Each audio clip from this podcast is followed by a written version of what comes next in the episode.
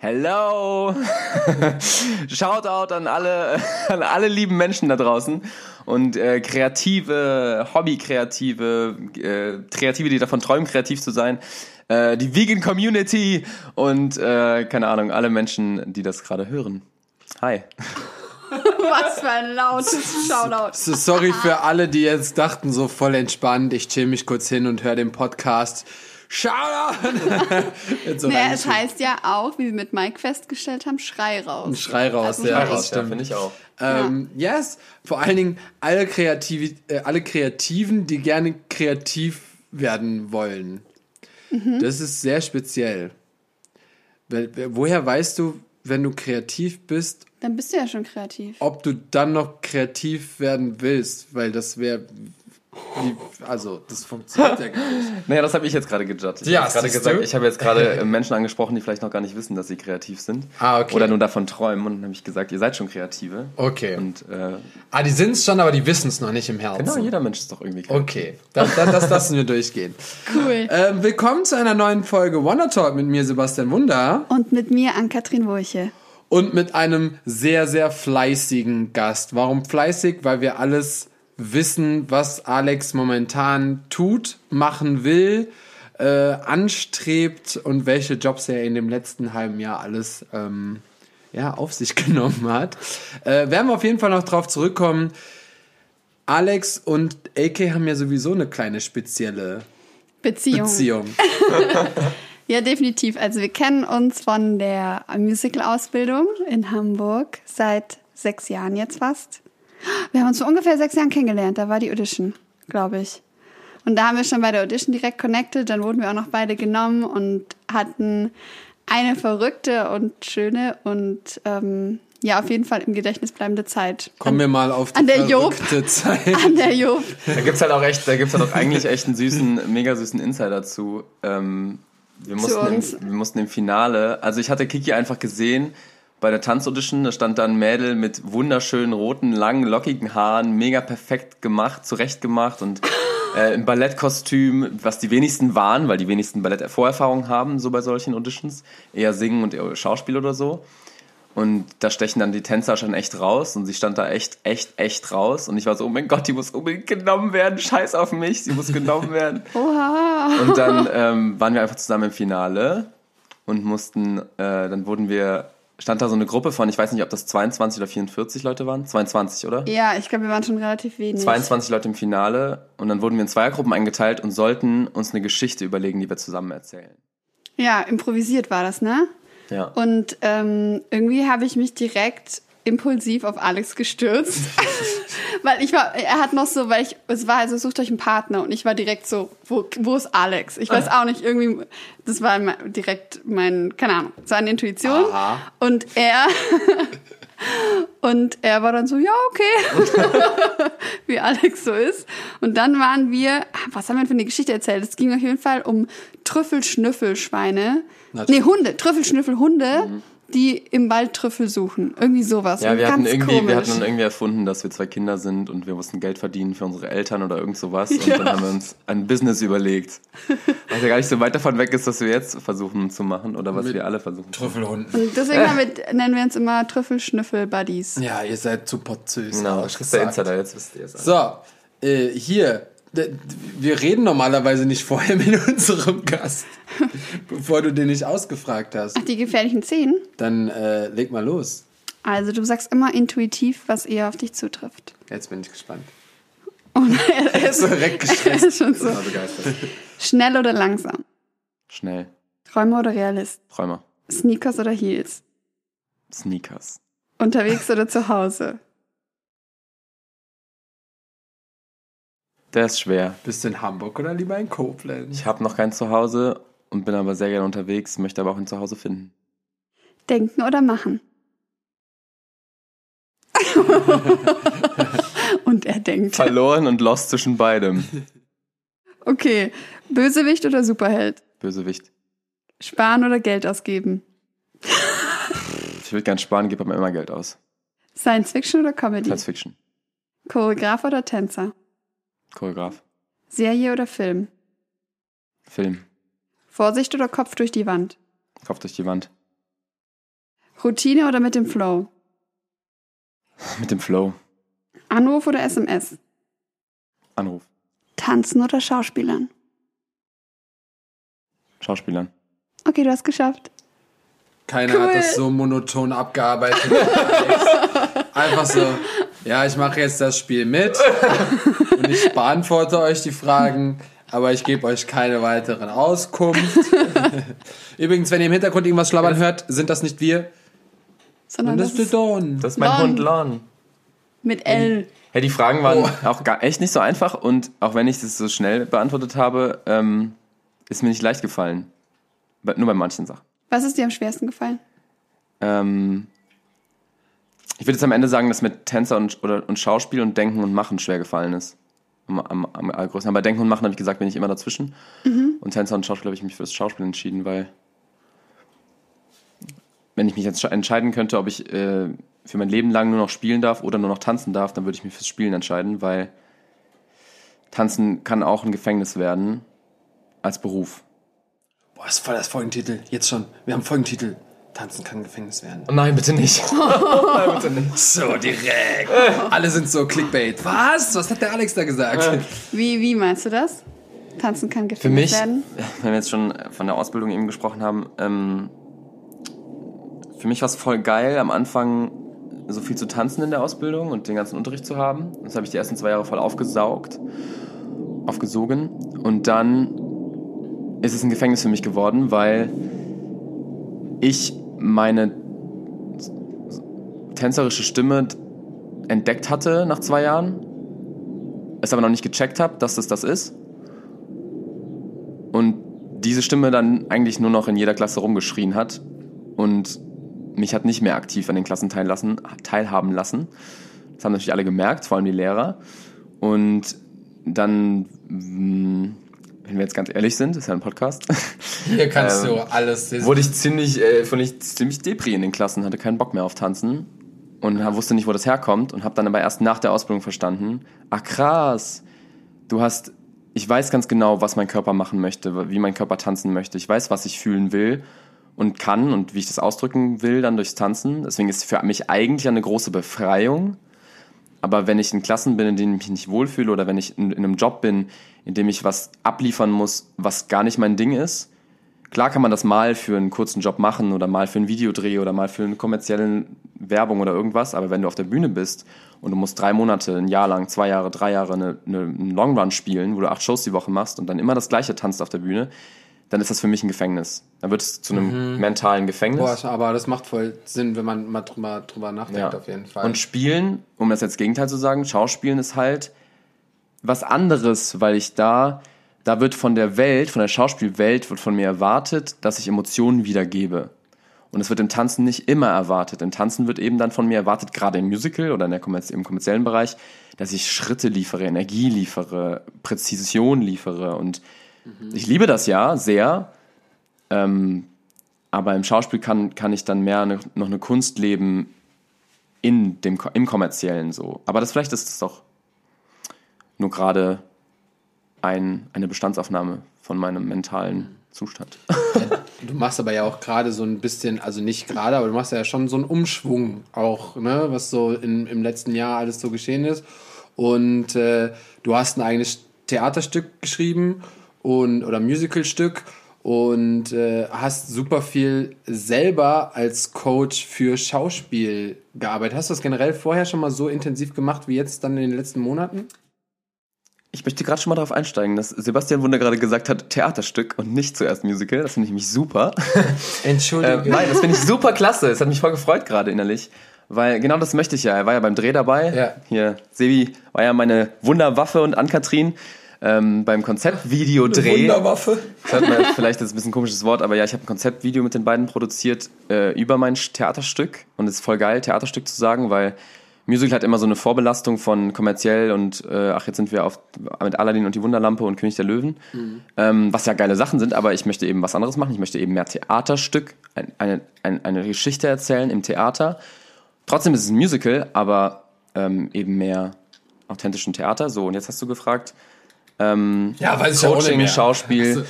Ähm, tatsächlich nein. tatsächlich habe ich nicht vorher irgendwie Schauspiel gecoacht, sondern habe einfach, ich habe 2018 nach meiner, ich habe 2017 meinen Abschluss gemacht mit Kiki zusammen und AK zusammen und ähm, habe dann immer wieder Fortbildungen gemacht und mich hat Schauspiel eben auch unglaublich interessiert. Ich habe dann Tanzen unterrichtet auch und habe da auch, auch Fortbildungen gemacht und war 2018 in New York am Susan Betson Studio. Das ist so äh, die Privatdozentin von Nicole Kidman, Ben Stiller. Mir. Ähm, und ganz genau. Nicht. Sie hat Lady Gaga durch den Film A Star is Born komplett durchgecoacht. Ah, krass. Ähm, was man auch absolut merkt. Aber kommt, kommt man da einfach so rein und musstest du dich irgendwie so bewerben oder? Das Geile an diesem Studio ist halt, die meisten sogenannten Method Acting Studios in New York ähm, um Broadway rum, die bieten Sommerkurse an oder so Workshops Ah ja, okay. und dann kannst du dich von außen da anmelden. Die kosten irgendwie 3, 4, 5, 6, 7, 8, 9, 10.000 Euro. Und dann, äh, eine große Spanne. genau, und dann gehst du da halt hin und dann machst du da deinen Unterricht mit anderen Leuten, internationalen Leuten, die auch mehr, mehr oder weniger Erfahrung haben. So läuft's eigentlich. Und das Susan Batson Studio war das, ist und war das einzige Studio, das eben Open Classes anbietet für alle. Das heißt, es gibt Ah keine okay, Klassen cool. außer den Einzelklassen, in die nicht alle Menschen gehen können. Das ist ein bisschen ein Insider-Studio auch da, weil sie halt jetzt nicht, äh, es gibt zwei, drei Studios, die sind einfach von der Bekanntheit nochmal viel, viel größer und wo halt auch wirklich dann alle Stars hingehen. Und Susan Betson ist halt eher so ein Privatcoach für viele Stars und ihr Sohn leitet eben das Studio, Carl Ford. Und da habe ich einfach so, ich war da sechs Wochen, dann habe ich in Berlin 2019 nochmal einen Wochenworkshop gemacht mit Susan alleine, die ist schon 75. Und das war auch echt geil, da waren auch, waren auch echt bekannte deutsche Schauspieler auch dabei, die sich das auch Ah, krass. gegeben haben, so, weil man macht ständig eigentlich Fortbildungen, genauso klar. wie Tänzer zu, zu Tanzunterricht gehen und zu Ja. Workshops und zu ja Masterclasses. wichtig, Sein Instrument zu Genau, trainieren. so müssen genauso Schauspieler immer wieder und die meisten bekannten, alle bekannten Music, äh, Music, äh, alle bekannten äh, Hollywood-Schauspieler lassen sich durch die Filme durchcoachen. Ja, die wenigsten lassen das ungecoacht. Ähm, da war ich noch und dann letztes Jahr durch Corona gab es ganz viele Online-Klassen von denen, Open Classes. Und jetzt die Kurve zu kriegen, ähm, ich habe da unglaublich viel beobachtet, wie Karl und wie Susan mit Menschen umgehen und wie sie Menschen dazu bringen, sich zu öffnen, ähm, spezielle Szenen zu spielen. Es ging auch um Szenenarbeit, ähm, Beats nennt man das zum Beispiel, wie der, wie der Rhythmus von der Szene funktioniert oder wie ähm, eine Situation sich etablieren kann in der Szene und wie eben auch nicht. Also wie kann man auch überhaupt nicht verstehen, ob die Person gerade draußen drin äh, warm, kalt oder traurig, happy ist so. Ähm, und dann halt, wo du das hernimmst mit dem, mit dem methodischen Schauspiel, was halt mehr auf die Persönlichkeiten und Geschichten der Schauspieler eingeht. Es ist weniger mit Improvisation und weniger mit Vorstellungskraft, wie das in Deutschland oft benutzt wird, sondern es ist mehr mit, kannst du dich an eine Situation erinnern, die für dich genauso war in deinem Leben? Und kannst du die jetzt gerade nochmal neu erleben und in die Szene rein, mit reinpacken? Und dann situativ verbinden mit dem, was du halt, äh, was die Geschichte hergibt. Und da habe ich unglaublich viel gelernt und gemerkt, dass mich das so krass interessiert, wie die mit Menschen arbeiten und wie die wirklich jeden, von Anfänger, das eben wegen wegen diesen Open Classes, von krassen Anfänger bis zu Oscar-Gewinner, wie die die dazu kriegen, sich zu öffnen. Weil meistens hat der Oscar-Gewinner es sogar viel schwerer, sich zu öffnen in manchen Szenen, als der Anfänger, weil der Anfänger keine Ahnung hat, was er macht und einfach down the road Passiert einfach, ja. ja, und der Oscar-Gewinner weiß genau, fuck, ich habe den letzten Film, der war richtig geil, da habe ich das herausgebracht, ich kann jetzt nie wieder heulen, weil da habe ich sogar geheult. Wie kriege ich da, komme ich da jemals wieder hin? Also meistens haben die die größten Tragödien, also die bekannten Leute, die da zu ihrem Studio gekommen sind. Es war am interessantesten, denen zuzuschauen, wie krass die Struggles von denen sind und deswegen auch gecoacht werden durch den Film, damit sie einfach auf Nummer sicher gehen. Für sich auch und nicht so viel Stress sich machen. Egal. Auf jeden Fall habe ich da unglaublich viel gelernt, wie man mit Menschen umgeht, Zugang bekommt und wie man sich auch traut, einfach nach der Wahrheit zu suchen. Ihr Buch, Susan Batsons Buch heißt The Truth, unbezahlte Werbung.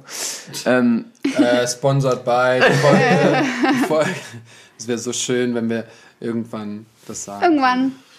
ja, irgendwann. Wer uns sponsern will, sagt Bescheid. Wir sind immer ready. Wir packen euch die Werbung vorne, hinten, rein. Vielleicht müssen wir mal so, ein- so ein äh, freiwilliges Spendenkonto einrichten oder so. Vielleicht. Würdet ihr was zahlen? Sagt, schreibt doch mal, wie viel ihr. habt ihr noch, habt ihr während Corona noch irgendeinen Cent? Könnt ihr noch irgendwas? Na, wir gucken mal. Der Sebi macht einfach ein Patreon und macht ein Private Yes! Coaching Yes! für angehende Film. Ähm, okay, das Buch, The Truth, die Wahrheit. Ja. Das ist das Buch, was Susan Batson geschrieben hat, zusammen mit ihrem Sohn und zusammen mit vielen Leuten, die mit ihr zusammengearbeitet haben. das gibt so einen Rundumschlag um die ganze Technik und, und die ganze Wahrheit und Authentizität, die sie in ihrer Arbeit benutzt. Ähm, und ich wollte, da hat das jetzt eigentlich nur zitiert, weil wir uns oft in unserer Arbeit und auch jetzt vielleicht auch, um das mit dem Tanzen im Gefängnis nochmal so zu packen, man traut sich oft nicht so an die Wahrheit ran. So was man eigentlich weiß, was man zeigen könnte. Vielleicht egal, ob es sexy ist, ob das traurig ist, ob das mutig ist, ob das lustig ist, ob das spannend ist. Man traut sich manchmal nicht so dran an das Ultimum, was man eigentlich erreichen möchte und bleibt stecken manchmal auf der, auf der halben Strecke und zeigt dann so 50 Prozent und es reicht dann für viele, aber wenn wir immer davon sprechen, gib alles und gib alles, was du hast und sei du selber, ich möchte so viel Personality sehen wie möglich, dann ist es genau das, was sie eigentlich macht. Sie holt, sie holt 1000 Prozent aus dir raus. Und ja, zwar viel geil. mehr, als du eigentlich bereit bist zu geben. Und das trainiert man dann wie als Muskel, so den man oder als ja genau. Ich wollte gerade sagen, der, der große Unterschied dabei ist eigentlich, wenn jemand sagt, hol das Beste aus dir raus oder mach das Krasseste, dann hat man im Tanzen oft immer nur das, die Gedanken an, an die Technik. Also wie gut kann ich jetzt tanzen? Aber so komm aus dir raus halt natürlich auch alles, äh, wie du schon sagst, oder ich habe das auch so ein bisschen mitverfolgt. So, äh, wie fühlst du dich gerade? Was ist der Tanz? Was macht die Musik mit dir? Äh, hast du da eine bestimmte Emotion? Und wenn du das alles noch in deine Bewegung reinpackst, was, dann ist es ja noch mal, noch mal zehnmal krasser. Ja. So, ich meine, wir alle können easy peasy fröhlich und jubeln tanzen und so Energie, Energie geben. Aber jetzt stell dir mal vor, nimm mal eine Emotion, die du mal in deinem Leben hattest, wo du dich und zwar zu 100% ehrlich gefreut hast über etwas. Jemanden lange wieder getroffen, äh, was Besonderes, keine Ahnung, sogar geheiratet, irgendwie so ein Moment und nimm diesen Moment und pack den in dein Tanzen rein. Denk daran, während du das dann tanzt, du würdest aus allen herausstechen, weil da kaum jemand dran denkt ja. tatsächlich. Und, und so, also um jetzt auch nochmal einen Schwenk zum Tanz zu machen, so gestalte ich auch meine Tanzklassen, weil ich das da mhm. so geil fand. Ich sag immer, es war so verrückt, die machen halt auch Tanzkreise zum Warm-up. Ja. Also es stehen alle Leute im Kreis, einer geht in die Mitte, der hat seine Geschichte, der hat genau so eine Erinnerung, der nimmt die hervor, packt das in, in eine Bewegung und alle müssen diese Bewegung nachmachen ich bin da einmal rausgegangen aus diesen Klassen und habe die Leute angeguckt und war so, bitte erzähl mir, dass du jahrelang Tanzklassen besuchst. Mhm. Und die so, äh, nö, ich habe noch nie in meinem Leben eine Tanzklasse besucht. Und dann fall, fall ich vom Glauben ab, weil ich so denke, fuck, diese Person hat geiler getanzt, mhm. als ich in meinem Leben jemals eine Show auf der Bühne gesehen habe. Und da stimmt halt dann, dann was nicht. Mhm. Dann check ich, ah, okay, nee, es geht, wir, wir arbeiten so viel an Technik und an, an Schrittrepertoire, an, an Stilen und vergessen dabei, was eigentlich der Kern von Tanzen ist. Ja. Und der Kern daran ist die Wahrheit, warum wir tanzen. Und das ist genau das, was du sagst. Ja. Wenn die Leute halt, ich, ich sage immer in meiner Klasse, sage ich immer, wann war der geilste Moment für dich mit Tanzen? Wenn das in der Klasse war, geil. Aber was war der Grund dafür? Mhm. Und ich würde behaupten, dass der Grund meistens dafür ist, weil man sich mega krass gerade mit der Choreo identifizieren konnte, ja. mit dem Song identifizieren konnte, ja. mit dem Lehrer identifizieren konnte und entweder aus Frust oder aus mega krass großem Spaß gerade voll den Zugang zu sich selber hatte. Mhm. Oder du bist bei einer Party gewesen und hattest auf einmal den Moment deines Lebens, eine Erleuchtung und da kam eine geile Mucke, dein Lieblingslied und du bist einfach nur ausgerastet mit deinen besten Freunden. Oh, da habe ich auch eine Story. Willst du dir jetzt erzählen? jetzt müssen wir sie hören. Ich hatte, ich glaube, du hast es schon mal gehört. Das, ich hatte so einen Moment, einen sehr, sehr emotionalen Moment. Also, Früher ist der Sebastian auf Partys gegangen, um auf die Tan also immer noch, um immer nur auf die Tanzfläche zu gehen. Die meisten, die wollen immer nur in der Bar stehen oder irgendwie mit den Kumpels, bla, ich wollte immer auf die Tanzfläche. Aber wenn ich auch getrunken habe, dann habe ich mich immer ein bisschen verleiten lassen. Und dann ist es halt Hast so passiert. Nein, pass auf. Und dann ist es nämlich so gewesen, weil du nämlich sagst, so dieses, Boah, dann fühlst du sowas krass. Ich werde das nie vergessen. Der Kai war nämlich auch dabei. Ähm, ich habe so einen Typ gesehen und wir haben natürlich gebettelt. Klar, ne? So Hip-Hop-Club und wir haben gebettelt und ich habe getanzt und er hat getanzt. Und wir waren aber irgendwie so gleich gut und alle standen um uns herum und es war so richtig so ein Technik. Ich musste auf irgendwann voll dringend auf Klo. so, so, ey, Bro, voll gerne, wir machen gleich weiter. War auch echt cool. Also es war nicht irgendwie so agro, bla, sondern waren einfach Tänzer unter sich. So, und dann bin ich auf Klo. Aber dann hat, der, hat, der, hat die Musik geswitcht. Ich weiß nicht mehr welcher Song. Und jetzt pass auf. Ihr müsst euch vorstellen, von dieser Tanzfläche gehen so vier, fünf Stufen nach oben. an diesen vier, fünf Stufen stehen jeweils so große Riesenboxen, wo du halt so drauf tanzen kannst, ne? Also nicht irgendwie mit Stangen, sondern einfach frei stehen. Okay, dachte ich. Ich guck noch, der Kreis war noch da. Der eine Typ hat noch getanzt. Ich war auf dem Weg, dann kam der Song. Ich war so, shit, okay, let's go. Ich muss irgendwie wieder zurück. Dann bin ich, habe ich Anlauf genommen, bin auf diese Box gesprungen. Nein. Habe einem fremden Gast auf die Schultern gepackt und kennt ihr das, wenn man so über die Schulter springt mit den Beinen gespreizt? Bin über den gesprungen, bin in den Kreis gesprungen, hab eine Pose gemacht und hab gesagt, und jetzt gehe ich auf Klo. Und alle haben geschrien und ausgerastet. Das war so ein geiler Moment. Ich feiere mich bis heute. Also alle haben mich danach gefeiert. so, das war so eine Wow. Eingebung. Und Wow. Der, kennt ihr so alte Clubs, die so voll klein sind? Ich bin noch so haarscharf, hat der, hat der Kleine noch erzählt, an der Decke, an so einer Deckenleuchte vorbei mit dem Kopf. Wenn ich dagegen geknallt wäre, wäre halt super uncool gewesen. Aber das war ein Moment vom Tanzen, wo ich dachte so, boah, hab ich mich da, ey, ihr wisst gar nicht, wie geil ich mich auf dem Klo gefühlt habe. Ich war so, ja Mann, das war geil. Äh, diesen Monolog kaufen wir für das nächste Stück von Alexander Mecklenburg. Ey, als ob ihr nicht war- irgendwelche freaky, freaky Stories mit Tanzen habt. Ich war gerade ganz woanders mit meinen Gedanken. Es ist verrückt, wie unterschiedlich man zuhört. Ich war nämlich gerade bei einem Gespräch, das ich gestern mit einer Freundin hatte, ähm, gerade über dieses Thema oder was ich zurzeit tatsächlich immer wieder habe mit, mit anderen Kolleginnen und Kollegen. Ähm, Thema so, warum tanzt man? So, das finde ich nämlich einen super interessanten Ansatz, weil äh, du hast erst gesprochen so von diesem Anspruch, man immer sein Bestes zu geben. Dann ist natürlich die Frage, kommt der Anspruch von außen? Machst du einfach nur, was dir gesagt wird? Oder kommt der Anspruch von innen an dich selber? Das finde ich mega interessanten Frage Ansatz. kurz, äh, tanzen, also warum man heute, also in, so wo man jetzt steht, tanzt oder warum man tanzen angefangen hat? Weil es sind ja zwei krass unterschiedliche Sachen. Es sind zwei krass unterschiedliche Sachen, aber das eine ähm, hängt vielleicht auch vom anderen ab oder man, man merkt, dass man von dem ursprünglichen, warum habe ich angefangen zu tanzen, weil es Spaß macht, weil, keine Ahnung, weil ich Musik liebe und mich eh schon immer gerne bewegt habe, zu dem, warum tanzt du heute? Weil ich glaube manchmal, wenn, wenn du Hobbytänzer in der Class hast, dann sprüht aus denen das noch viel, viel mehr raus, dieses Ursprünge, ich tanze gerade hier, weil ich Bock drauf habe, als dieses, ich tanze, weil ich, wie Alex gesagt hat, ich muss jetzt meine Technik trainieren, ich muss die und den und den Ansprüchen gerecht werden, um das und das zum Beispiel auf der Bühne abliefern zu können, weil man halt auch sein Geld mit Tanzen verdient und davon Ja. abhängig ist.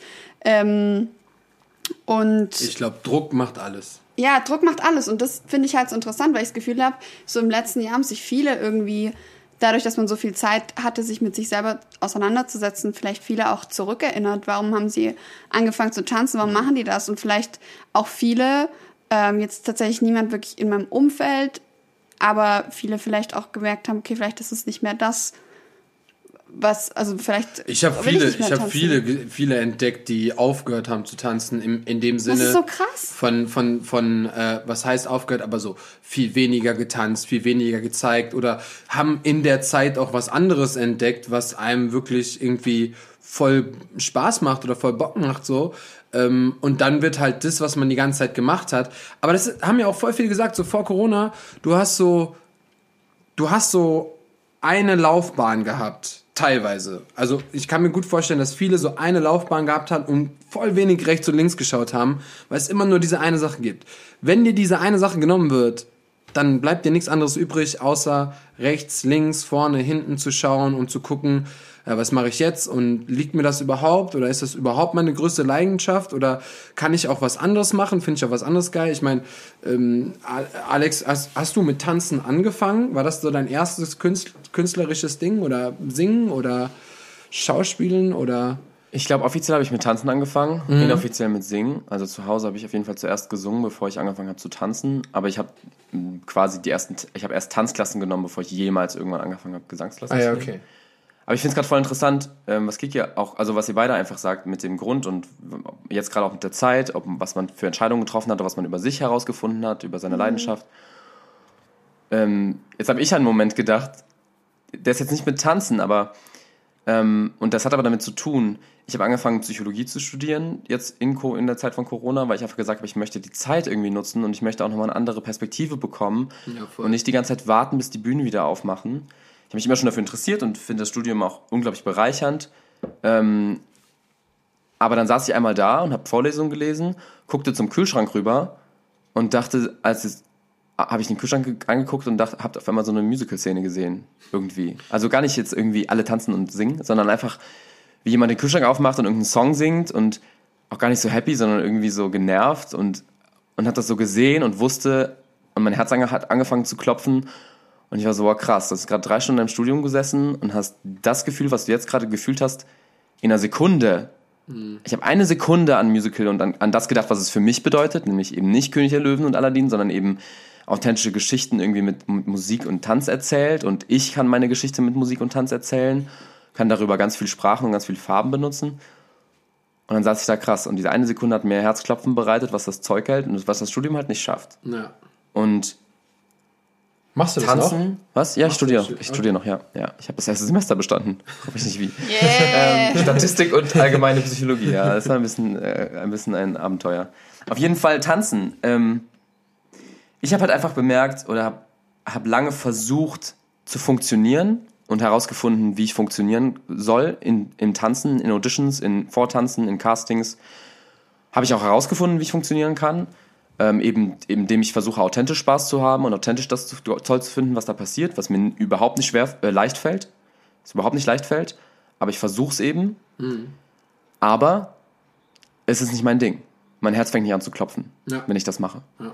Und ich war in New York und war in einer Tanzklasse von ähm, Hayden Frederick.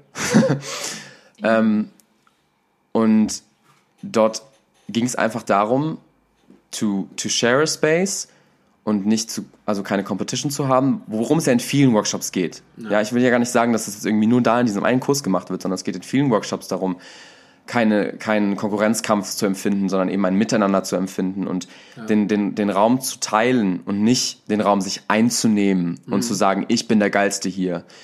Ähm, und da ging es ganz viel um Teilen, den Raum teilen. Sie hat Meditationen gemacht, um reinzukommen. Sie hat gesagt, hey, wenn es dir heute nicht gut geht, wenn so, also die hat den Raum geöffnet für die Menschen, die da reingekommen sind. Und nicht gesagt, das ist die Klasse, ich bringe euch jetzt das und das bei und wir machen jetzt die Choreo, mhm.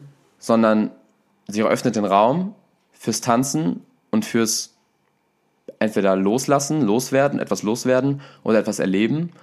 Und das hat mir so, das war wie so eine, auf einmal ging die, meine, in Anführungszeichen, Bibel auf.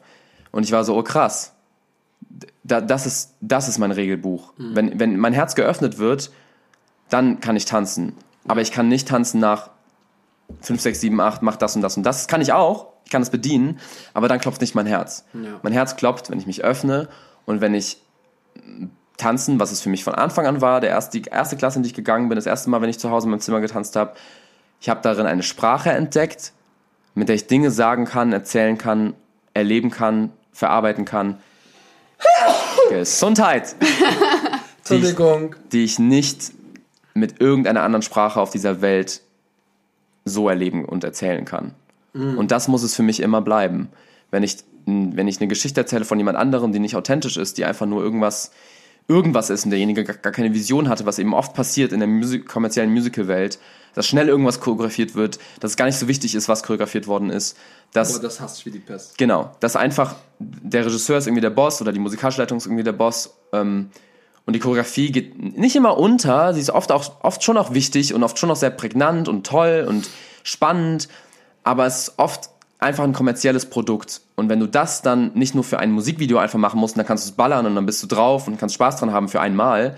Wenn du das dann jeden Abend tanzen musst und da ist keine richtige Vision dahinter und das ist eben oft leider der Fall, ja. weil wie das so viel in der Welt ist, die lautesten und die lautesten Ego-Stimmen kriegen die Jobs.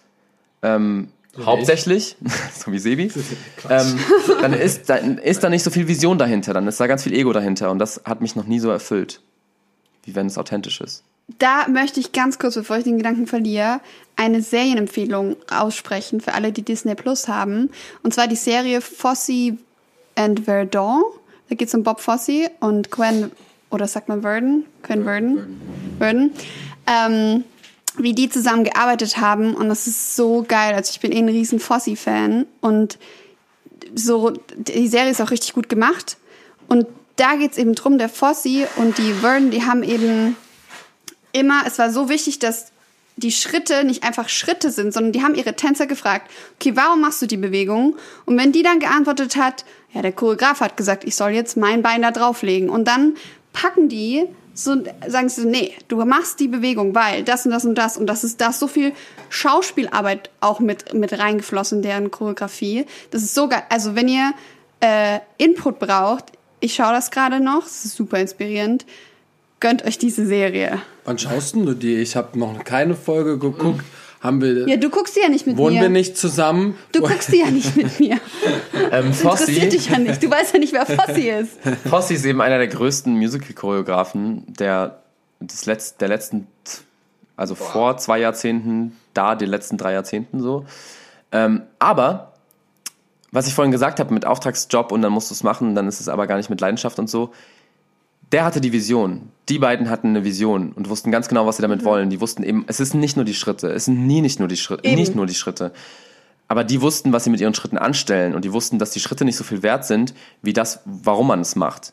Heutzutage musst du in Chicago spielen und du musst die Originalchoreo lernen von jemandem, der die seit 20 Jahren beibringt, ein Assistant Choreographer, der es nie selber geschafft hat, vielleicht, ich bin jetzt, ich übertreibe jetzt mal, der es nie selber geschafft hat, irgendwie selbst Choreograf zu werden, sondern immer der Assistant war, weil er es ihm so gut beibringen konnte, so präzise.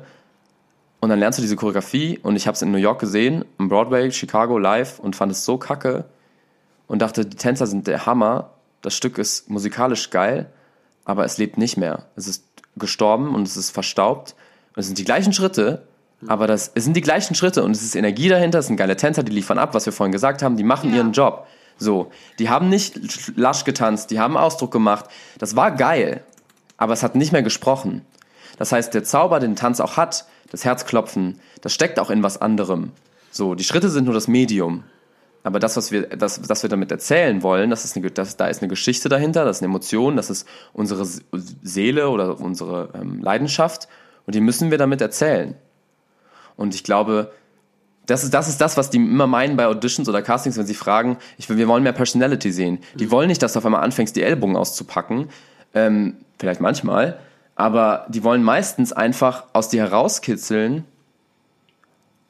ob du dieses Feuer denen zeigen kannst, was sie vielleicht schon vergessen haben. Ja, die wollen halt, oder, oder die Kunst, ich finde halt, Kunst braucht wieder mehr Tiefe in vielen Bereichen. Auch nicht, nicht nur jetzt aus Tanzen bezogen, so, sondern auf alles Mögliche. Gerade genau diese Arbeit, von der du redest.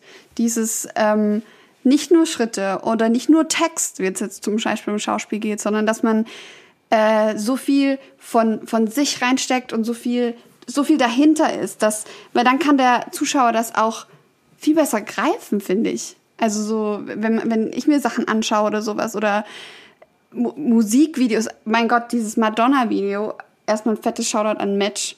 Das muss ich dir Again. nachher noch zeigen. Ja, Hast du again. nicht gesehen? Bestimmt hast du noch nicht gesehen. Zeige ich dir noch.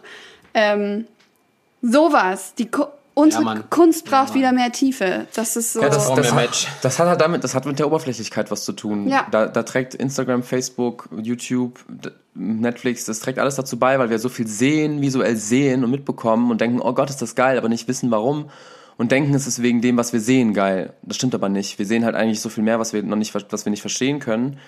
Ähm, was dahinter ist, wenn jemand eine Vision hat, n- brennt für das, was er macht, dann entsteht Tiefe automatisch. Wenn jemand schwer davon überzeugt ist, aber schwere Überzeugung, extreme Überzeugung und Leidenschaft kommt mit unglaublich viel Bürde einher. So, dass man denkt, man ist nicht gut genug, man denkt, seine Idee ist nicht gut genug, man hat unglaublich viel Angst dann. Und viele Menschen, die arbeiten, für die ist die Angst oft hinderlich und deswegen arbeiten viele Menschen, die die Leidenschaft vielleicht gar nicht so dolle haben, weil die weniger Angst haben und mehr einfach umsetzen können. So, was ja auch realistisch ist und, und was ja auch sinnvoll und was auch gebraucht ist. Wenn wir aber mehr, wenn Kiki sagt, AK sagt, sie möchte mehr Tiefe haben, dann appelliere ich an die Kreativen da draußen, die noch nicht wissen, dass sie Kreative sind, mutig zu sein und kreativ zu werden. Egal in was. Und wenn du ein Fenster bemalst. Aber sei mutig Früher auch. und erfinde deine eigene Kunst. Du musst kein kommerzieller, äh, sexy Heels-Tänzer werden, nur weil du gerne auf Heels tanzt. So, du kannst alles damit machen. Und du kannst auch deine Persönlichkeit, Persönlichkeit sind nur Masken, die wir uns aufsetzen, Image, das, für was wir uns entscheiden in einem Moment. Wechsel das. Wechsel dich so oft und so viel du kannst und sei aber authentisch mit dem, was du möchtest und was du dir erträumen möchtest in der Welt. Und wie du sagst, äh, ehrlich sein. Ja. Also zu sich einfach selber sagen, ey, ist das jetzt ehrlich, was ich hier mache? Ist das ehrlich, was ich schreibe? Ist das ehrlich, was ich tue? Ähm, möchte ich das überhaupt? Oder Ist das, was du willst? Genau, möchte ich das? Ist das, was, ist das, das was du willst, was Ja. Kiki vorhin gesagt hat? Möchtest du das? Oder möchte der Castingdirektor das? Ja. Wessen Anspruch ist es? Oder so generell, ähm, weil ich glaube, wir haben da schon ein paar Mal drüber geredet. Oft, äh, gerade was Social Media angeht und ähm, aber auch in Classes, ähm, hat man oft so das, was denkt der andere darüber? Soll ich jetzt so laufen, damit der denkt, dass ich jetzt gut bin oder äh, stehe ich bei dem gut im Licht und so? Das heißt, du lebst nach anderen. Aber ist dann die Frage, ob du dir ehrlich bleibst, wenn du das machst. Ähm, ich könnte mir auch voll gut vorstellen, jetzt nicht, dass ich das schon mal gesehen habe, aber dass zum Beispiel sogar, ähm, wenn du eine Class besuchst, äh, sich im Vorhinein überlegt wird, was ziehe ich an, damit ich vielleicht gut ankomme. Ist dann die Frage, ist es das, was du was du gut findest oder was du glaubst, was die anderen gut finden. Also bleib dir selber treu. Ich glaube, das ist so, das ist so das, das Wichtigste immer. Ja, und es ist nicht einfach. Nee, ah, der Es ist nicht einfach, sich selbst treu zu bleiben. Und es ist Nee. immer eine Reise und manchmal ist Ja. man voll weit weg von sich und das ist auch keine Schande. Aber man muss sich immer, immer wieder besinnen, was Kiki gesagt hat. Die Zeit war jetzt total wertvoll oder ist auch immer noch total wertvoll für alle, Ja. die noch im Lockdown stecken, auch mental. Einfach zu sagen, okay, was will ich denn eigentlich? Schreib's mal auf, was, was willst du eigentlich? Was möchtest du noch erreichen im Leben? Was möchtest du erreichen? Nicht, was will die Gesellschaft oder was wäre voll wichtig noch zu, zu erreichen? Ich finde es halt auch spannend, weil man ja aktuell, ich meine jetzt zum Beispiel Beispiel Tanzklassen. Es ist super schade und ich vermisse es mega, Tanzklassen zu besuchen, aber man hat nicht diesen ständigen Vergleich oder nicht ständig so viele Leute um sich herum, mit denen man sich vergleichen kann, wenn man es tut. Äh, klar, es gibt Instagram, aber zumindest wenn ich so von mir selber ausgehe, habe ich ein bisschen das Gefühl, das realisi realisiere ich so langsam, dass dadurch, dass ich nicht mehr so viel Einfluss von außen habe, ich viel mehr bei mir bin und viel mehr so rauskriege und auch experimentiere oder ausprobiere, was wer bin ich als Künstler, als Mensch, so was ist mein mein Style. Ich glaube nicht, dass ich das davor gar nicht hatte oder sowas, aber ich glaube, ich fange halt an, dadurch, dass ich nicht mehr so viel mir ver Vergleich von außen hole oder Feedback, nein, nicht Feedback von außen, ich bin ja nicht zu Leuten hingegangen, aber ähm, dass ich halt Naja. in meinem Kopf das nicht mehr mache, mich so viel vergleich, sondern mir selber sag, das ist gut, das fühlt sich richtig an und ich glaube halt auch dadurch, dass es jetzt so lange schon geht, diese, diese Zeit, dass nicht so viele Menschen um sich rum haben, festigt sich das auch. Und das ist auch das, was ich gefühlt in meinem Umfeld beobachte, dass so viele von meinen Künstlerkollegen, egal aus welchem Bereich, so langsam ihr Ding finden und das sich festigt und die da voll dahinter stehen. Und das macht's halt so geil. Ja, voll. Und äh, was man nicht vergessen hat, wo ich das anschließen wollte, äh, kann auch sein, dass du echt oft mit dem, was du denkst, also nicht was du denkst, sondern wenn du von dir überzeugt bist und du ehrlich zu dir selber bist, dass du bei anderen aneckst. Ey, das habe ich schon alles durch. Ja, also das, kann auch dann sein, wenn du hinter was stehst und sagst so, nein, das bin ich, so möchte ich das, kann es immer wieder Leute geben, die sagen so, oh, blöd, dies, das. Das heißt, du hast dich nicht nach denen gerichtet, wie die das gerne haben wollen. Und dann hätten die vielleicht gesagt, oh, cool. Nein, du hast eine andere Meinung, du hast eine andere Sicht, äh, du machst etwas anders, du denkst anders, bla bla bla. Ähm, kann ich nur sagen, fuck it! Ist nämlich voll egal. Weil äh, das, man kann, wenn, wenn du selber zu dir äh, ehrlich bist und dir auf die Schulter klopfen kannst, dann ist völlig egal, wie viele Menschen sagen, ey, bist du dumm oder so. Ja, und wenn wir uns verlieren, also man darf sich halt auch nicht darin verlieren, zu glauben, man könnte verstehen oder es wäre so offensichtlich, warum dann ein Mensch sagt, oh, das gefällt mir nicht, oh, das finde ich aber nicht gut, dass du das machst. Ja. Und er gibt dir dann einen Grund dafür, aber glaub doch nicht, dass du den Grund dafür weißt. Weil es kann oft, oft hat das auch viel mit Eifersucht zu tun oder dass sie selber sich nicht richtig verwirklichen können oder es entspricht einfach nicht ihrem Geschmack und auf einmal hättest du aber eigentlich was kreiert, was aber dem Rest der Welt auf einmal gefällt und dann hättest du es wegen einer Person irgendwie nicht gemacht und ähm, Mach das nicht. mich hat vor zwei, anderthalb Jahren, ich glaube, es ist fast zwei Jahre jetzt her, da hat mich ein anderer Kollege gefragt, ähm, den ich gerade erst kennengelernt hatte und war noch so, okay, äh, der hat irgendwie so ein bisschen strange gewirkt und ich versuche es zu beschreiben, so ein bisschen floaty, als würde er irgendwie so schweben über allem und ich war schon so, okay, wow, ähm, hat er Drogen genommen oder ist er einfach wirklich so? Und dann haben wir unser erstes ernsthaftes Gespräch gehabt und er hat mich so gefragt, was ist denn deine Traumgeschichte? Und ich war so, hä? Also er fragt immer Menschen gerne nach ihren Traumgeschichten. Aber was meint ihr damit? Und ich so, okay, was, was meinst du damit? Und er so, naja, von was träumst du? Was ist, was ist ein Traum, der für dich in Erfüllung gehen könnte? Und ich war so, boah, krass, ähm, keine Ahnung. Krass, dass man es nicht direkt beantworten kann erstmal. So. Und dann hat er mich gefragt, ja, okay, dann was gibt es einen Wunsch so oder einen Traum, was du gerne noch erreichen willst in den nächsten zwei, drei Jahren? Ich so, ah, okay, es geht um Ziele. Also nee, nee, Traumgeschichten. Etwas, was du, von was du wirklich träumst. Also kein Ziel, sondern ein Traum. Und ich war so, na ja, okay, da ist mir was eingefallen und ich habe dann so gesagt, ja, also mein Traum wäre es halt, ein eigenes Musical zu schreiben und das halt irgendwie irgendwie zu produzieren. Ist auch egal, keine Ahnung, dass es irgendwie zwei, drei Jahre auf einer. Bühne landet und ich das mit den Menschen, an die ich glaube und mit, an die ich liebe, das irgendwie so verwirklichen kann. Und das habe ich wirklich gesagt. Ähm, und warum denn? Und dann hat, jetzt verstehe ich so ein bisschen mehr, das kam mir nämlich gerade so, habe ich tatsächlich bis jetzt noch nicht so viel mehr drüber nachgedacht. Ähm, warum er Traumgeschichten gesagt hat und nicht Ziel oder Traum. Was ist denn, was ist dein Traum oder was ist dein Wunsch? Sondern er hat gesagt Traumgeschichten. Weil Träume sind immer eine Geschichte und man kann sie entweder erzählen und leben oder man lässt sie einfach nur ein Wunsch bleiben oder ein Ziel bleiben, so dass man irgendwann mal erreicht. Aber eigentlich sind Träume immer Geschichten. Und äh, ich oder wir haben aus meinem Traum eine Geschichte gemacht und ich habe das letztes Jahr dann wirklich gemacht, mich hingesetzt, das geschrieben, habe mich ein Dreivierteljahr gefühlt wie der letzte verrückte Vollidiot und dachte so, wow, du denkst jetzt, du kannst jetzt ein Mus Musiktheaterstück schreiben und bist total äh, da drin. Ähm, habe mich total lost gefühlt, dabei haben mir auch meine, mein Mentor eben Karl aus diesem Susan Besten Studio total geholfen, weil er gesagt hat, ich habe gesagt, das ist total kacke, also ich freu, will irgendwie schreiben, aber irgendwie kriege ich es nicht hin und dann setze ich mich dran und dann schreibe ich was Gutes und dann abends denke ich es wieder scheiße und blablabla. und dann sagt er zu mir, weißt du was, Alex, ich sag das zu allen Leuten, Schauspieler zu werden ist schon eine echt schlechte Lebensentscheidung. So. aber Autor zu schreiben, Noch schlimmer. Das ist echt beschissen. Und das hat mich voll befreit. Ich war so, ich hatte solche Sachen gerne. Wenn mir Leute in meiner Ausbildung gesagt haben, Alex, jetzt lächel doch mal, jetzt sei doch mal gut gelaunt, dann war ich immer so, warum soll ich jetzt gut gelaunt sein? Ich fühle mich einfach nicht danach. So, jetzt habe ich schauspielerisch gelernt, wie ich auch gut gelaunt sein kann, wenn ich mich nämlich an Sachen erinnere, die mich nämlich wirklich glücklich machen, wie mein Hund oder meine besten Freunde. Ähm, und dann bin ich sofort glücklich und kann das direkt spielen, wenn es egal wer braucht, hey, hier bin ich. Aber wenn mir jemand sagt, ey, das muss sich scheiße anfühlen, bin ich so, oh geil, danke, danke. Es jetzt fühlt sich jetzt fühlt sich geil an. Ja. Weil ich weiß, dass es halt erstmal kacke ist, so. Dann ging der Prozess weiter. Dann habe ich ein halbes Jahr das fertige Ding einfach liegen lassen, weil ich so Schiss hatte. Eben, dieser Mut. Ja, Leute, habt bitte Mut. Für mich mit manchmal, ja.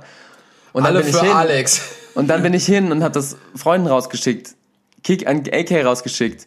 Und dann lese ich das zusammen mit AK. Die liest, und wir haben eben auch schon über meinen Traum, diese Traumgeschichte, hat nicht da angefangen, wo mich der Typ gefragt hat, sondern sie hat da angefangen, wo ich in meiner Ausbildung war, ein Album gehört habe nach einer richtig beschissenen, verkackten Audition, von der ich dachte, den Job kriegst du, den hast du in der Tasche, da bist du perfekt für. Und dann wird dir gesagt, ah, nach einer geilen Audition, äh, du bist doch nicht der Richtige, es lag am Tanzen. Und ich so, the fuck. Ich bin in Deutschland als deutscher Tänzer in der Musical-Szene. Eine Ausnahme, dass ich eine klassische Ausbildung habe, blub, blub, blub, blub, blub, was mein Ego sich alles eingebildet hat. ähm, und dann kriegst du diesen Job nicht. Ich saß im Zug und war total, wusste nicht, okay, äh, fuck.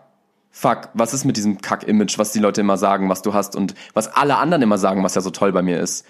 Und dann kam mir diese, dieser Traum von, auf einmal hat das so, so Schnips gemacht, ich habe Musik gehört und dachte, dazu muss man ein Musical machen. Wem erzähle ich's? AK. Und dann, wer schickt mich zu einem Konzert von dieser Komponistin? AK. Und wer sagt, ja und, was ist mit dem Stück? AK. Und ich vor lange gebraucht, dann schreibe ich das, mit wem lese ich's? AK. Sie sitzt da, liest das Stück, irgendwann, wir haben es eigentlich zusammengelesen, ich so, wo bist du denn jetzt gerade? Ich muss weiterlesen. Ich so, wo bist du denn jetzt gerade? Bitte sag mir, wo du bist. Sie, nein, ich muss jetzt zu Ende lesen. Ich so, nein, ich muss wissen, wo du bist. Sie liest zu Ende, sie guckt mich an. Das kannst du nicht machen. Was? Warum kannst du nicht machen? äh, ich liebe halbe oder offene Enden. Und sie so, das kannst du doch nicht bringen. Wie kannst du das bringen? Und ich fand es so geil. Das war das größte Geschenk bis jetzt von dieser Traumgeschichte. Mit eins der größten Geschenke, muss ich sagen, leider. Nicht leider. Toll, schön, schön, dass ich sagen kann. Jetzt an diesem Punkt diese Reaktion von Kiki, die ich nicht, weißt du, du kannst nicht, wenn er, als er mich gefragt hätte, wenn er mich jetzt gefragt hätte, was hast du für ein Ziel im Leben, hätte ich gesagt, ähm, berühmter, erfolgreicher Musicaldarsteller zu sein und eine Familie zu haben, bläh. so, das wäre ein Ziel gewesen. Auf das Stück bezogen hätte ich aber niemals gesagt, oh, mein Ziel ist, dass meine beste Freundin mal mein Stück liest und einfach nicht darauf klarkommt, dass es kein, kein Happy End und ein offenes Ende ist. Weil das, Leute, war eins der geilsten Sachen, die ich erlebt habe in meinem Leben. Punkt. Und das kannst du nicht vorher planen. Da kannst du nicht auf eine To-Do-Liste schreiben, das ist mein Ziel, auf eine Bucketlist. Ja, da muss man mutig sein und seiner Traumgeschichte folgen. So, das ist Teil meiner Traumgeschichte. Und jetzt sitzen wir hier und schneiden heute an dem fucking Konzeptvideo von diesem Stück mit so hammergeilen Darstellern, die alle Vertrauen da reingesetzt haben. Shoutout an alle. Und fair bezahlt worden sind. Und meiner aller, aller, aller besten Freundin, die mich unterstützt hat und dabei war von Anfang an durch, durch Krieg und Frieden rauf und runter. Ähm, die ist der, also, wie, wie krass mit Sebi, der sein Herzblut da reingesteckt hat, äh, tausend Diskussionen, Diskussionen auch mit mir überlebt hat und Immer wir, noch. Und Leute, Leute von unserer kooperativen Zusammenarbeit total begeistert waren. Ähm, und es ist einfach toll, es ist einfach schön, es ist eine Traumgeschichte und es ist nicht, es ist kein Traum mehr. Es ist eine Geschichte jetzt. Und die geht man, die erzählt man weiter und man traut sich immer weiter zu gehen, so. Ähm, und das ist es dann, das ist es dann wert. Und nach den Traumgeschichten müsst ihr euch, müsst ihr euch so orientieren im Leben so ein bisschen. Weil wir haben ja die Wahl, wir können ja Sachen machen und erleben und tun. Und wenn du bei, wenn du bei Geschichten bist, dann äh, ist ja auch egal, in welche Geschichtsrichtung du gehst, da passiert ja auch immer so viel nebendran.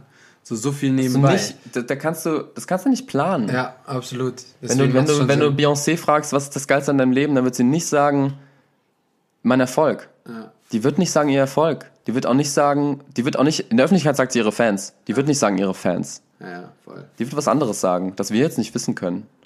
Und danach kannst du nicht streben. Du kannst nicht nach Erfolg streben. Also schon, aber es gibt viel spannendere Dinge als das. Naja, voll. Es gibt ja auch, du würdest, also wenn du, wenn du es rückwärts rechnest und du, du siehst dich jetzt zehn Jahre weiter, dann wirst du dich immer an diesen Moment erinnern, wie, wie AK äh, da reagiert hat, als du damals dieses Stück geschrieben hast. Immer. Ähm, aber, äh, oder so, so Dinge wie in dieser Audition oder so.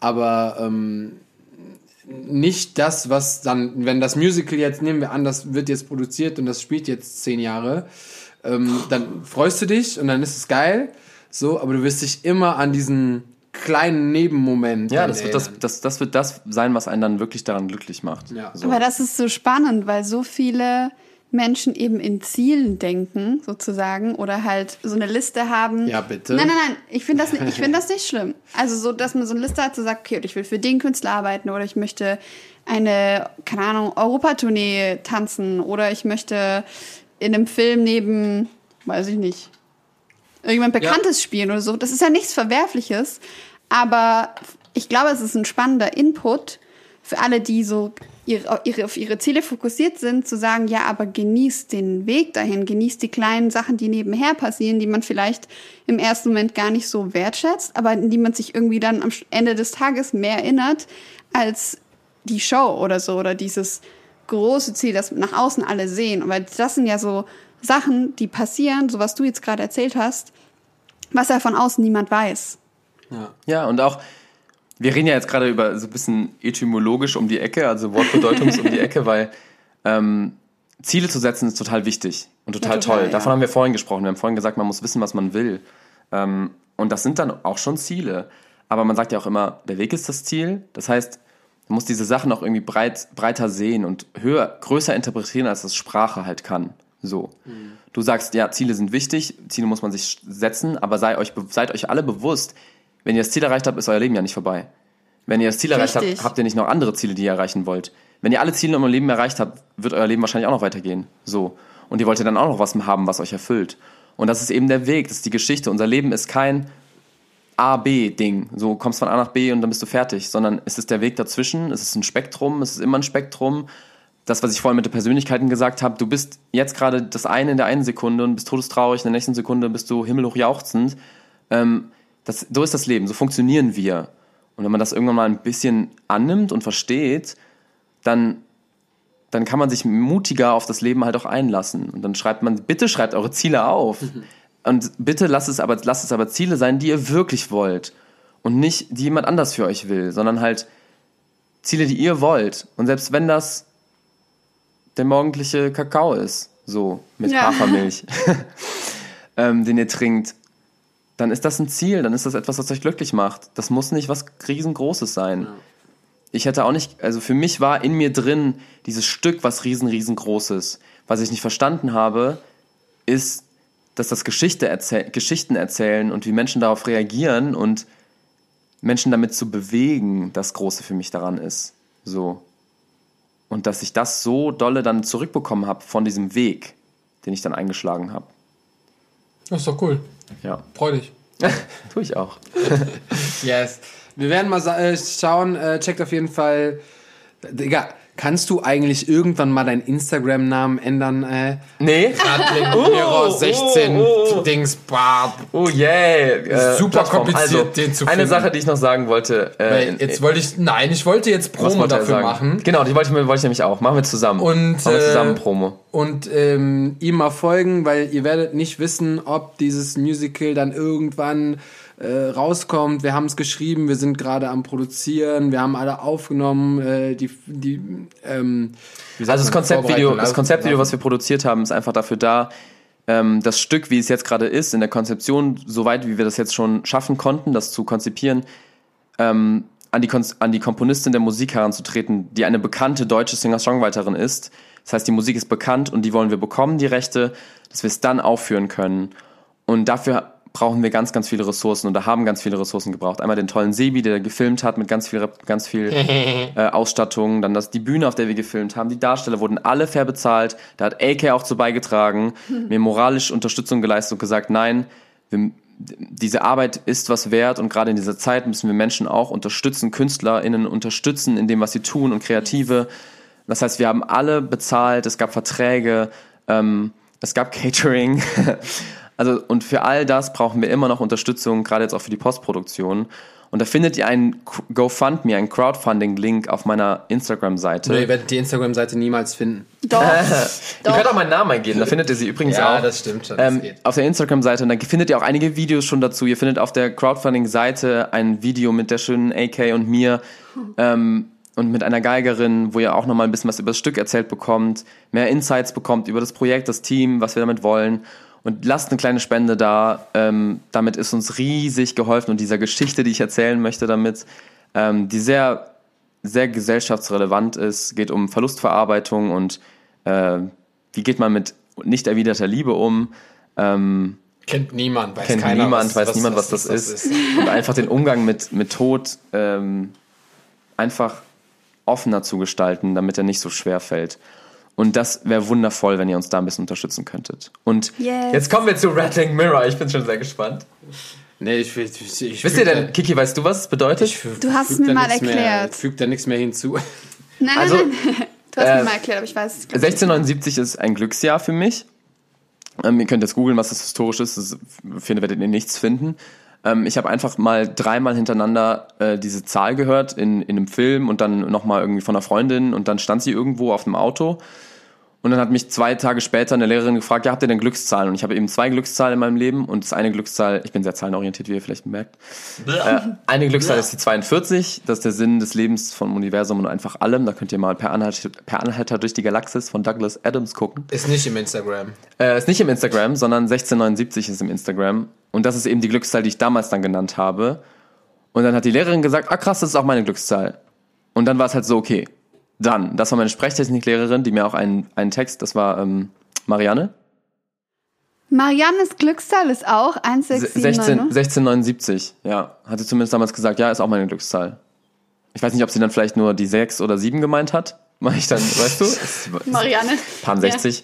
Ähm, aber auf jeden Fall war ich dann total baff und war so, äh, okay, na gut, dann, dann muss es ja irgendwas bedeuten. Also ich mag die Zahl einfach sehr gerne.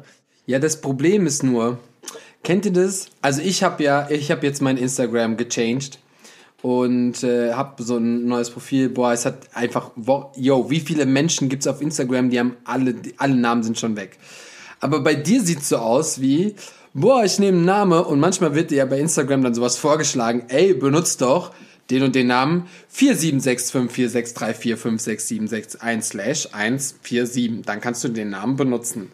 Und so sieht das ein bisschen aus, dass du so eine random Zahl dahinter Ja, gepackt du hast hast. ihn das noch gar nicht erklären lassen mit dem Rattling Mirror. Das ist eben keine random Zahl.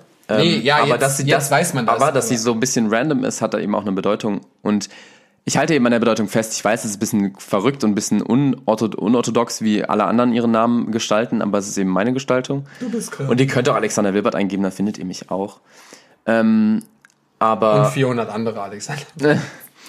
Aber Ratting Mirror ist, ist ein Zitat aus einem äh, Kafka-Gedicht oder einem Kafka-Prosa-Text. Jetzt atmet Sebi ganz tief und schwer ein. Nein. Äh, da geht es um Selbstreflexion. Das heißt, da ging es einfach nur darum, wenn man, also ich sage jetzt mal ganz prosaisch äh, den Inhalt dieses Textes, ihr lest ihn hoffentlich dann irgendwann.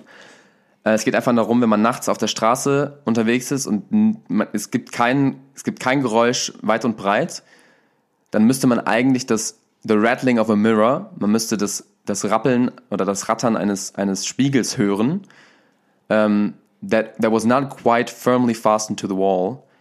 Um, das heißt, er, der, der nicht so ganz fest und sicher an die Wand befestigt worden ist. Um, und dann in dem Gedicht geht es auch noch um, äh, es, gibt einen, es gibt einen Raum oben drüber.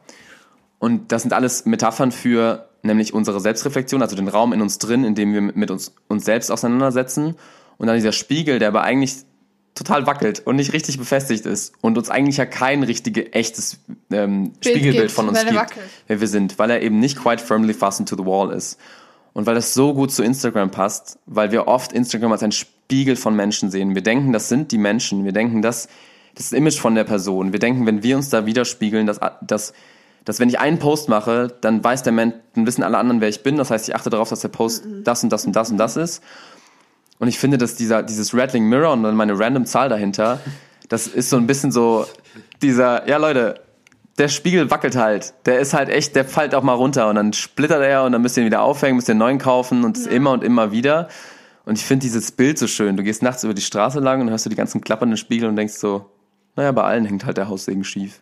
Es ist ja wirklich nur, Leute, das ist so wichtig. Instagram ist immer nur ein Teil von den es Menschen. Es sind kleine Bildchen, die kleine wir posten. Kleine Bildchen, kleine Teile. Am besten noch die, die man gerne von sich zeigen möchte. Ja, du guckst ja auch kein Fotoalbum von deiner Familie an und weißt ganz genau, ja, das sind halt jetzt die schönen Momente. Ja. Oder die lustigen oder die total bewegten. Aber das auf dem Klo sitzen und denken, ich habe gerade Durchfall und ich komme gar nicht auf mein Leben klar. Äh, das ist da natürlich nicht in den Fotoalben, außer bei Sebis. Außer in Sebis Fotoalbum, ich sehe es gerade. Da gibt's nur, da gibt's nur Schönes. Ja, da habe ich, da hab ich letztens noch drüber nachgedacht. Ähm, es gab mal so eine kleine Welle und ab und zu gibt's das immer noch. Es gibt so, vor allen Dingen in Stories, gibt's Menschen, die so posten, äh, ah, no filter oder more reality on, on Instagram, bla, ne, da gibt's ja auch so den, es gibt so einen geteilten Filter, wo du auf der einen Seite ohne Filter bist, auf der anderen Seite so mit Filter und dann schreiben krass. Ja, dann schreiben so äh, um, more reality on ja, Instagram. Ja, auch diese ganzen Body Positivity. Ja, so, und dann warte, keiner postet aber die Bilder in den Feed. Jeder postet trotzdem die bearbeiteten, ja. schönen und bla. Alle schreien nach more reality on IG, aber machen nichts dafür. Es gibt, es wird niemals, das wird es niemals geben. Nee, natürlich nicht. Soll, also soll es auch nicht. Ich, aber ich finde, also ich würde auch niemanden für sowas verurteilen, weil zum Beispiel ich habe mein Instagram auch, ich hatte das früher was viel privater und irgendwann habe ich alles gelöscht und dann das Ach, viel mehr Business-like gemacht, weil ich gesagt habe, okay, ich habe jetzt gerade keine Website, ist auch nicht mehr so gefragt, eine Webseite zu haben.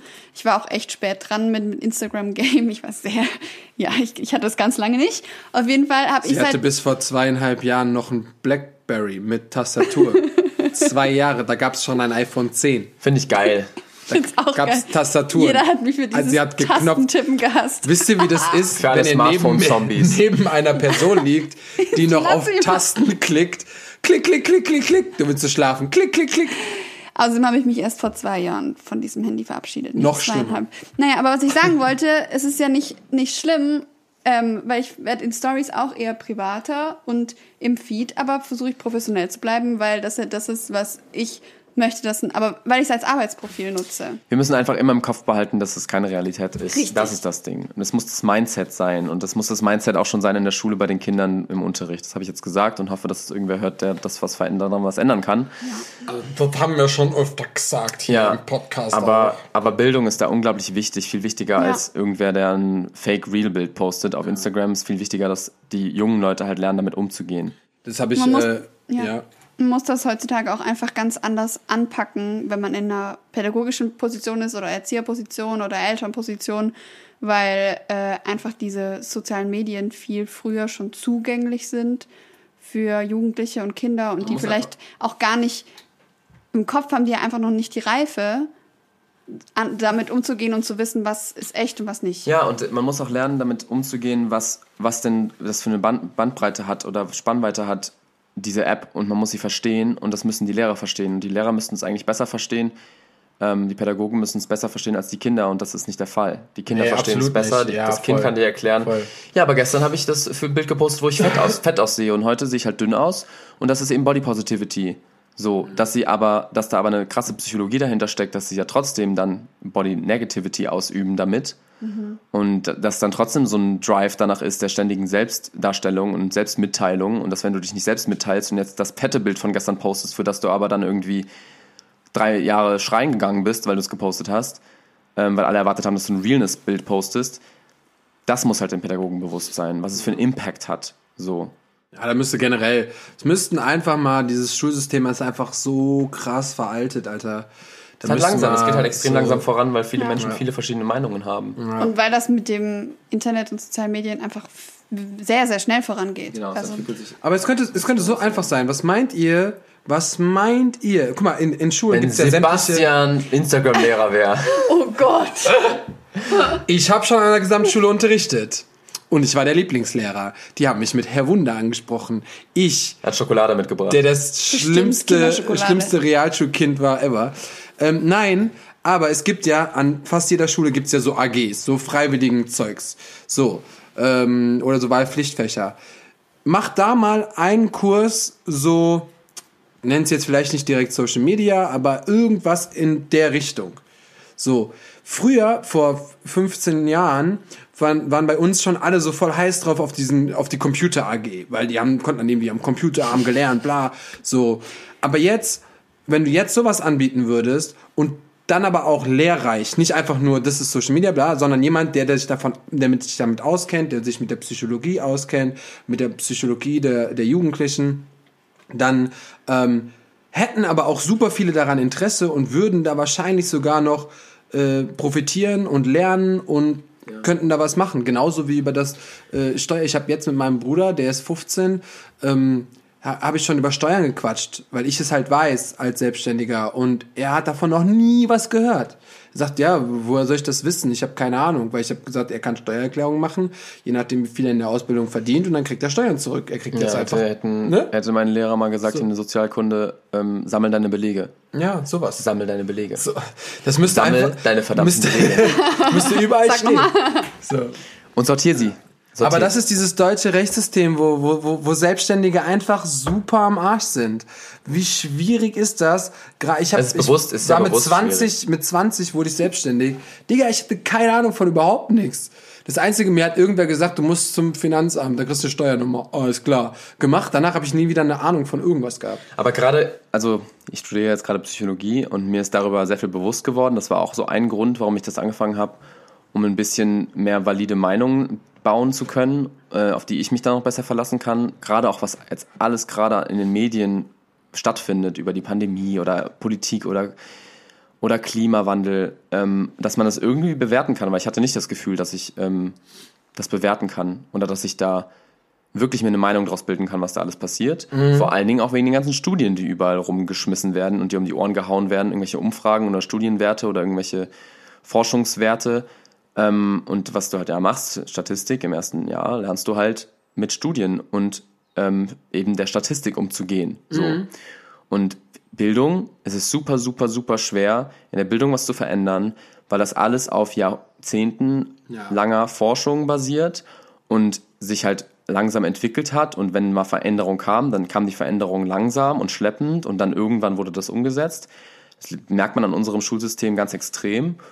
Und gerade sowas, wovon du sprichst, so ein Unterschri- Unterricht mit Instagram, es gibt bestimmt schon Workshops, die so gegeben werden, aber es müsste ja fest implementiert werden in den Lehrplan. Ja, absolut. Und bis das passiert, müssen aber Studien wieder da gewesen sein, die zeigen, wie solcher, solcher Unterricht stattfindet. Es müssen Studien darüber sein, wie die Psychologie mit Instagram stattfindet. So, wie lange gibt es Instagram? Ich weiß es Zehn. nicht. Zehn Jahre? Ich glaube, elf Jahre. So. Ja, klar. Elf Jahre. Das heißt, ich würde mal behaupten, seit sieben Jahren fangen die Leute an, darüber zu Studien zu, zu machen. So. Würde ich so behaupten. Ich glaube nicht, dass in den ersten drei Jahren da schon irgendwelche großen, großen Studien von irgendwelchen Bekannten. Aber wahrscheinlich wurden sogar schon Studien vorher gemacht. um- Ja, aber ich glaube jetzt nicht auf den Impact an, auf Kinder und Jugendliche, so in dem Nee, Sinne. ach so, nee. Ähm, Äh, 2010, ja, elf Jahre. So, Krass. jetzt, dann würde ich mal behaupten, so sieben Jahre so. Es gibt in der Bildung Entscheidungen, da wird seit 70 Jahren Ja, klar. ab- gestritten, äh, absolut. Studien geführt. Sowieso. Dann gibt es die eine Meinung, auf einmal merken die Leute, ah fuck, die Studie ist gar nicht, äh, gar nicht verlässlich, weil 50% war gefaked oder 50% ist sowieso Ausfallquote. Was wir jetzt herausfinden, was wir jetzt mathematisch berechnen können, weil wir Computer haben, was vor 70 Jahren noch nicht war, ah fuck, äh, hätten wir doch mal nicht die Multiple-Choice-Tests eingeführt. Also das ist jetzt Quatsch. Aber hätten wir doch mal nicht irgendwie die HÜs eingeführt. Ist doch eine blöde Methode. Oh, das wäre So. super gewesen. Ja. äh, das sind jetzt alles nur Beispiele, keine, keine, keine Wahrheiten, nur Beispiele.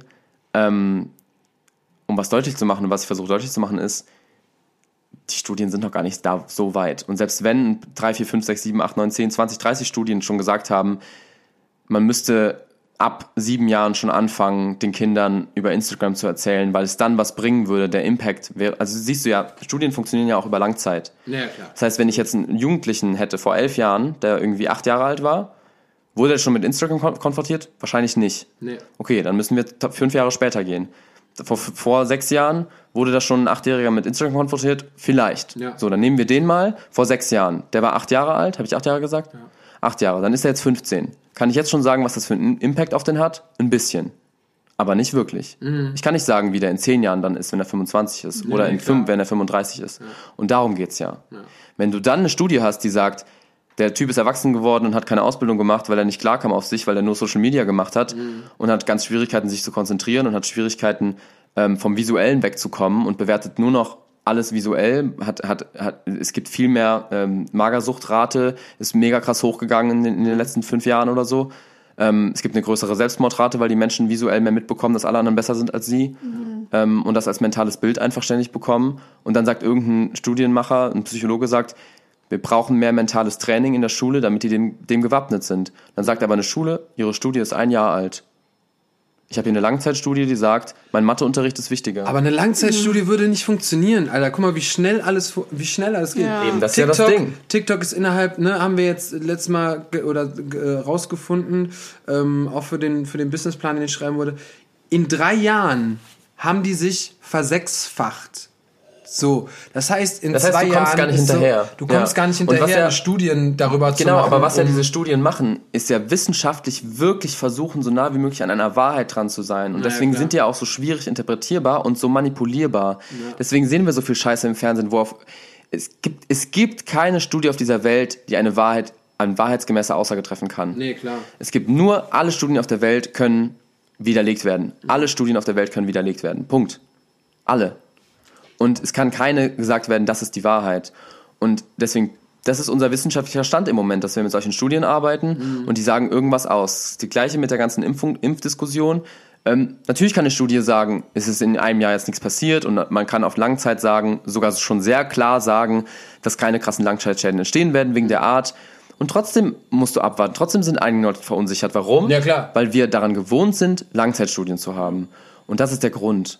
Die ganze Politik, die ganze Bildungspolitik ist daran gewohnt, wenn dann nicht irgendwas wirklich reliabel ist und ich weiß, dass es von dem Institut geprüft worden ist und dann von dem nochmal überprüft und der hat es nochmal überprüft und dann wurde was entwickelt, das wurde wieder überprüft. Man müsste ja dann den Unterricht, der dann gemacht werden würde, wieder überprüfen. Wieder Kein Problem, ich mach das. Das heißt, Sebi übernimmt das, Sebi übernimmt die ganze Verantwortung dafür, schickt eure Kinder zu Sebi. Let's go. Das hatten wir ja auch mit Paul, das Thema, weißt du noch? Ja, ja. Mit, mit Ernährung und so. Ja. So, Du So. willst weiter. Ich will Ey, schon. das heißt weiter. Wir haben schon wieder über eine Stunde gequatscht. Ich, irgendwann gibt's hier keine lustigen, äh, lustigen Spiele mehr? Spiele du mehr willst ein Spiel machen. Nee, ich will kein Spiel machen. Der, der, der Alex spielt nicht so gerne. Wir, wir können aber noch, wir können auch noch hier Spidey und so erklären. Das hast du ja in deinem Teaser gemacht. Stimmt. Die Was? Referenzen. Also, wer aufmerksam gelesen hat, Ach so, die Referenzen bei Alex waren, ähm, was war das erste? Drachenkönig. Ah, Reiter. Drachenreiter, Spider-Man, Weihnachtsbäckerei. Ja. In Erzähl. Du willst es aufklären. Ich, ich weiß Ja, es. das ist eben, ich meine, das hat ja da gestanden, vielleicht interessiert ja irgendwen da draußen. Ähm, das war eben jetzt meine Reise als Darsteller so, durch, durch, durch alle möglichen Sparten auch durch, von Oper, Jugendoper zu Musical und Comedy und Stand-up und was auch immer für eine Kacke ich alles schon gemacht habe. Tolle Sachen. Jetzt hat er Kacke gesagt. Jetzt hat der Kacke gesagt. ähm, ja, aber meine Traumgeschichte hat letztes Jahr angefangen mit, mit AK und so, deswegen, das ist auf jeden Fall ein Traum, aber es ist natürlich eine andere Traumgeschichte. Ich wollte Musicaldarsteller werden, auf der Bühne stehen und habe früher ganz viel Animes auch geguckt und ganz viele Kinderhelden. Ich habe ich hab gesagt, ich will lieber den Bösewicht spielen, ähm, weil ich es interessant finde. Aber Helden sind natürlich das, wovon wir auch ganz viel träumen. Und ich durfte 2018 in der, in der Jugendoper Drachenreiter nach dem Buch von Cornelia Funke ähm, den Drachenreiter spielen. Und das war so geil, weil, also es war nicht eben, auch wieder Zielsache, ne? Es war nicht geil, das war, das war eine, ähm, eine Uraufführung, sie haben das Stück ausprobiert, wir haben es nur fünfmal aufgeführt. Äh, es war eine riesengroße Produktion am Stadttheater in Lübeck.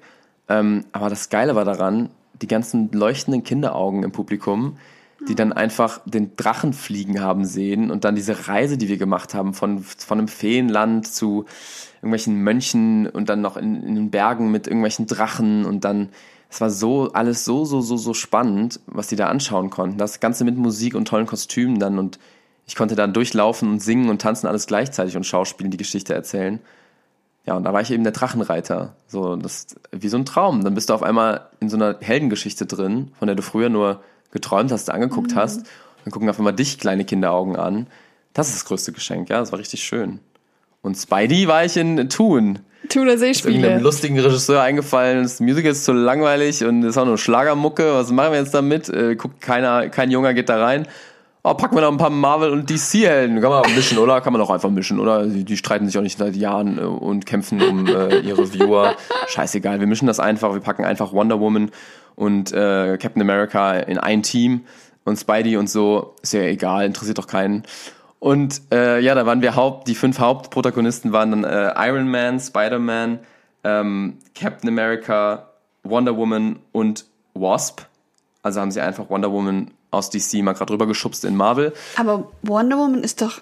Wonder Woman ist DC mit Superman und Batman. Ah, da gab es ja diese Crossover-Film. Okay, okay, okay, okay. Du Genau. kennst dich besser aus. Ja. Infinity War, diese ganze Marvel-Welt. Stimmt, das war das. Ähm, Avengers, das ist eben Iron Man, Captain America, Iron Wasp, Man. die ganzen Leute und äh, das sind wirklich zwei große, ähm, Com jetzt, jetzt könnt ihr mich äh, lynchen, wenn ich was Falsches sage, aber es sind zwei große Comic-Konzerne oder große Labels, die echt schon lange kämpfen, wer jetzt der Bessere ist, so. Und dann haben wir es einfach mal zusammengepackt, mal ein bisschen Frieden gemacht. ähm, und dann du- durfte ich eben einen Stunt machen und dann haben sie mich gefragt, ähm, also vom Drachenreiter, der auf dem Drachen geritten ist, so, und da wurde die, die Bühne vielleicht mal drei Meter hochgefahren oder so, oder fünf. Dann sollte ich auf einmal äh, acht Meter eine Wand, eine freistehende Wand auf, einem, auf einer zwölf Meter hohen Seebühnenkonstruktion, äh, sollte ich auf einmal kopfüber runterklettern. So, also nicht mal klettern, sondern freischwebend. Du hängst dann einfach drin und tust, als würdest du klettern. Also wie, wie Spider-Man eben. Ja, und ich habe Höhenangst. Oh nein. Dann haben die mich in der ersten Probe, ich so, ja, ich probiere alles aus. Ich war auch auf dem Petersdom in Rom, so, aber äh, ich probiere alles, ich bin mutig und so. Dann haben die mich echt von der 12-Meter-Tribüne als Test, die wirklich unten drunter war nichts. Also ich bin nicht an der Wand runtergeklettert, sondern da war einfach eine freistehende Tribüne, wo ich dann über eine Reling steigen musste. Dann haben die mich runtergelassen, langsam, und dann war rechts, links hinter mir, da war nichts mehr. Die stand ja frei. Da war eine Stange, an der ich mich hätte festhalten können. Und dann haben die mir gesagt, als ich dann halb, ich, ich, ich bin dann über die Reling gestiegen, frag mich nicht wie, ich habe es einfach gemacht. Vorher hatte ich einen kleinen Fahrradunfall, hatte vielleicht ein bisschen mehr Adrenalin. Ähm, und ich steige da drüber und frage nur noch so, äh, ich muss mich schon aber irgendwo festhalten, das fange ich doch an zu schwingen. Ah ja, nee, nicht schwingen, dann machst du noch eine Kopfverletzung. Und ich so, ah okay, das heißt, ich muss mich festhalten. Ja, ja, festhalten. Ja, dann habe ich ihn festgehalten, wurde da runtergelassen und habe gesagt, ja, war jetzt nicht so schlimm. Ich habe nur Angst, wenn ich dann mit Adrenalin runterkomme, weil hast ja mega das Hochgefühl danach. Hab dann auch erfahren, ich hatte halt Angst vor dem Adrenalin, dass ich dann auf der Bühne, wenn ich tanze, denke, ich bin Superman und dann falle ich auf einmal von der Bühne runter und fall fünf Meter ins Wasser, das 50 Zentimeter hoch ist und dann bin ich tot.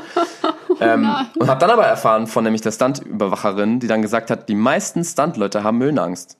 Und ich so, hä? Warum? Das sind die Leute mit dem größten Respekt davor und aber die Leute, die sich dann immer an ihre Grenzen gehen und das aber immer noch respektieren können und wohl halt dann das größte Adrenalingefühl davon haben. Und es stimmt. Da wo die Ah ja, größte stimmt, Angst ist, klar. hast du den größten Bock halt danach. Hatte ich auch immer.